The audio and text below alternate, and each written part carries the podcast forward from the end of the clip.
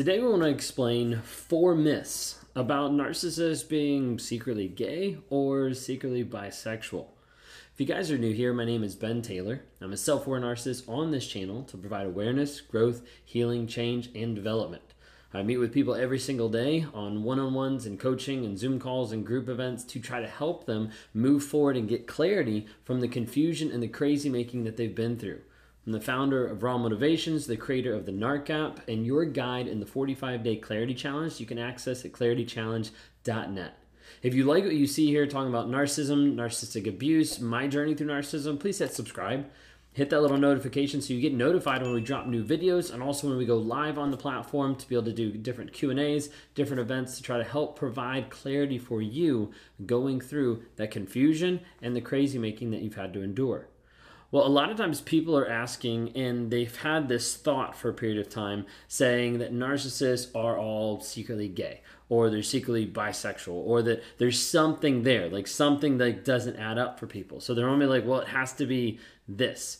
Now, when we dive into some of this, there are some that are gay. There are some that are bisexual. So I'm not saying that doesn't exist, but we're also looking at the fact that it's not all and it's not everybody. So I want to talk to you about four different myths that we've put together and also just my take on it.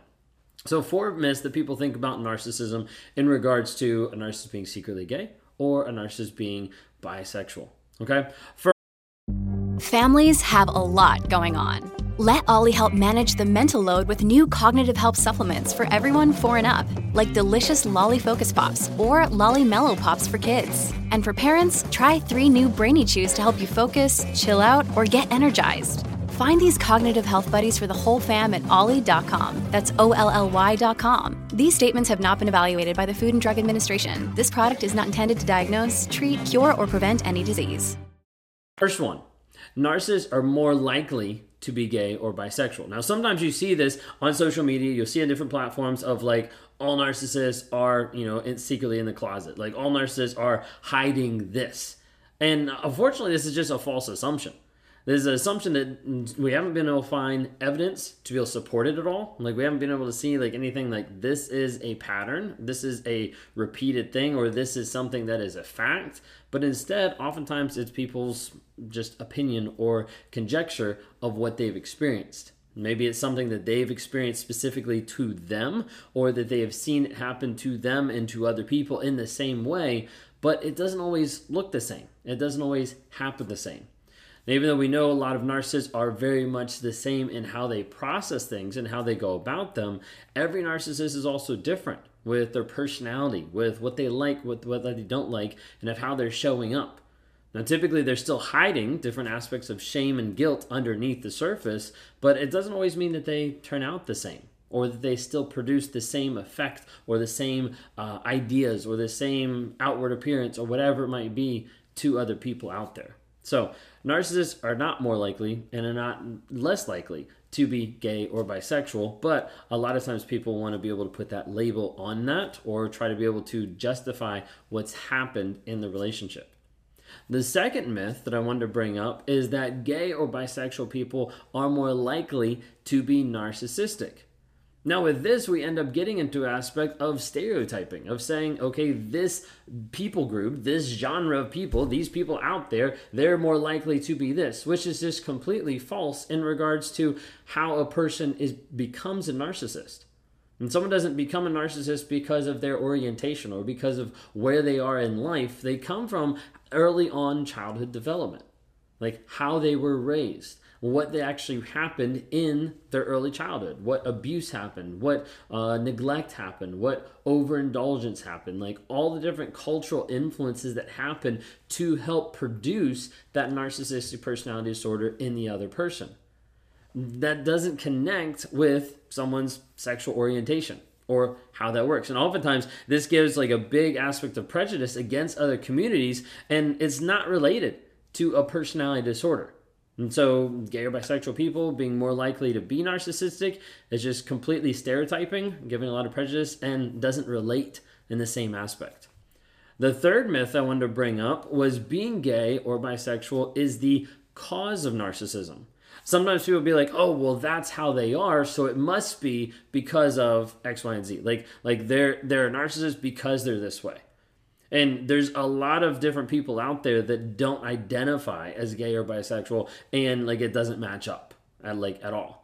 Uh, there's also again no data backing this up and nothing actually behind it saying like this is true because like I've been saying like we notice like NPD is developed as a trait from early childhood from childhood experiences, from parenting, from cultural influences, all those different types of things is happening like early on, developing those traits. And those traits are not the same as someone identifying a certain way. So we have to like kind of remember that. Uh, the fourth one that we've been kind of dancing around some with all of this is narcissists are closeted gay or bisexual. And again, this goes back to a big assumption.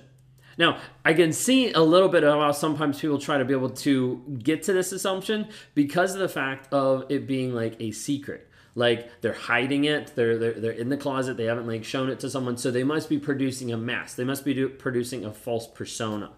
While- Many of us have those stubborn pounds that seem impossible to lose, no matter how good we eat or how hard we work out. My solution is PlushCare PlushCare is a leading telehealth provider with doctors who are there for you day and night to partner with you in your weight loss journey. They can prescribe FDA-approved weight loss medications like Wegovy and Zepbound for those who qualify. Plus, they accept most insurance plans. To get started, visit plushcare.com slash weight loss. That's plushcare.com slash weight loss. We have to remember, while there might be a false persona or a mask or an image that they're trying to put out there to either protect themselves or to be able to hide from where they are, that's also not the same as narcissistic personality disorder because you need more than just a false persona.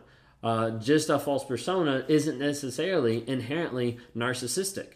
There's nine characteristics that we'd have to look at of NPD to be able to see what actually matches up.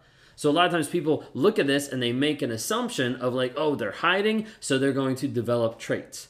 And it doesn't work like that. You don't develop traits later on in life. Like traits are early on in life. Again, going back to the childhood experiences, the parenting, the cultural influences, all those different things about this. So NPD starts early on.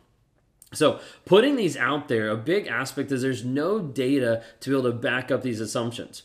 And, and you, we sometimes see like small trends or small pieces of this, but we don't actually see it on a consistent basis, and we don't see it in the aspect that it's actually backed up or certifiable or whatever you want to call it, like where there's no data to actually be able to support it.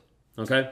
Now, it's true that a lot of narcissists cheat if you've been on my platform, you've seen either stuff that I've written down or you've heard me say that narcissists cheat, period, which I believe is 100% true. A narcissist cheats you out of your time, your money, your attention, out of love, out of your goals, out of your dreams. They cheat on you physically, emotionally, time, attention, hobbies, whatever you want to call it, however you want to label it. They still put something above you in order to get what they want. They still put you down to be able to get what they want out of the relationship or not be held accountable for something in the relationship. So you have to remember just across the board, narcissists cheat. Now, oftentimes they're also prone to addictions. Now, not just the regular addictions you could say of like alcohol or drugs, but then also a lot of times pornography and sexual addictions and different pieces that go into that, different kinks, different things like that. Oh, when we see that, what I normally see is like when the sex addiction continues to rise and continues to get more and more, they try to get bigger and bigger highs. So it's like that first hit of something. It's like, I want this to be better than the last time. I want this to be more than last time. And then you get people that are in sexual addiction and have been in a sexual addiction or for a long period of time, where we're talking like hundreds and thousands of people that they've been with, like true sexual addiction. That's where you start to see it become more on the lines of more experimentation or more switching to gay, bisexual, something like that. Okay, because a lot of times what we'll see is they'll get to a point and they'll be like, mm, okay, well, this isn't satisfying anymore. I'm not getting the high. I'm not getting that hit that I normally would get off of this person or these types of people. So I'm going to switch or I'm going to start dabbling in other areas. And that's where we start to also see people be like, wait a second, maybe they were actually gay to start off with, maybe they were bisexual, like all this stuff. And there's whole this whole identity piece that we're not really sure of what's going on there. Okay, so sometimes a, an addict will often experiment. They'll go after other people. They'll continue to try to up the ante, if you want to say, of like, okay, let me try something different.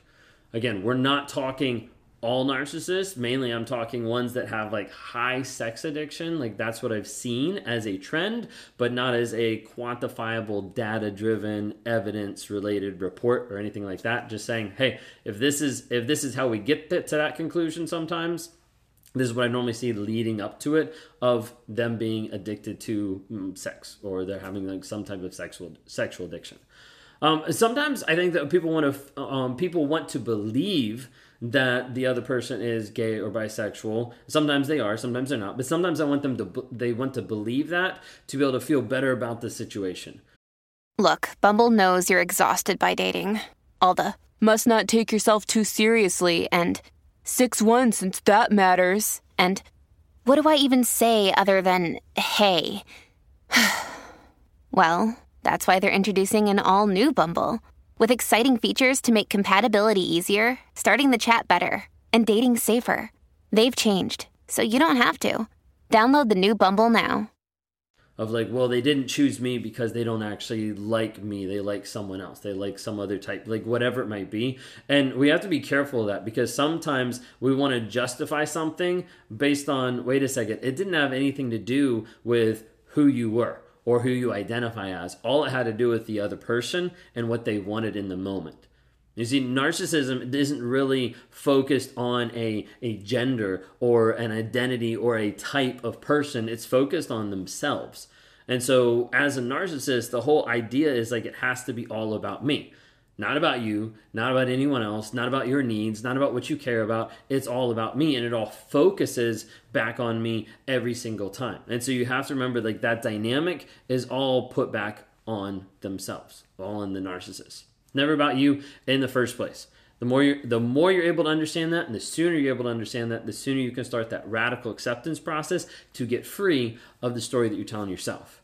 If you want to be able to talk sometime one on one about working through the aspects of narcissism, be able to break the trauma bond of like, I feel stuck and I just want to keep going back to this person, you're not sure how to fix that, or you're not sure how to be able to break free from the rumination, we'd love to have you reach out. You can go to rawmotivations.com, click on one on ones. We can set up a time to be able to chat, to be able to work through some of the things that you're thinking and that you're struggling with to get to the place of establishing clarity and understanding what has actually been happening in the relationship and getting to a place of clarity from the confusion and the crazy making that you've been put through.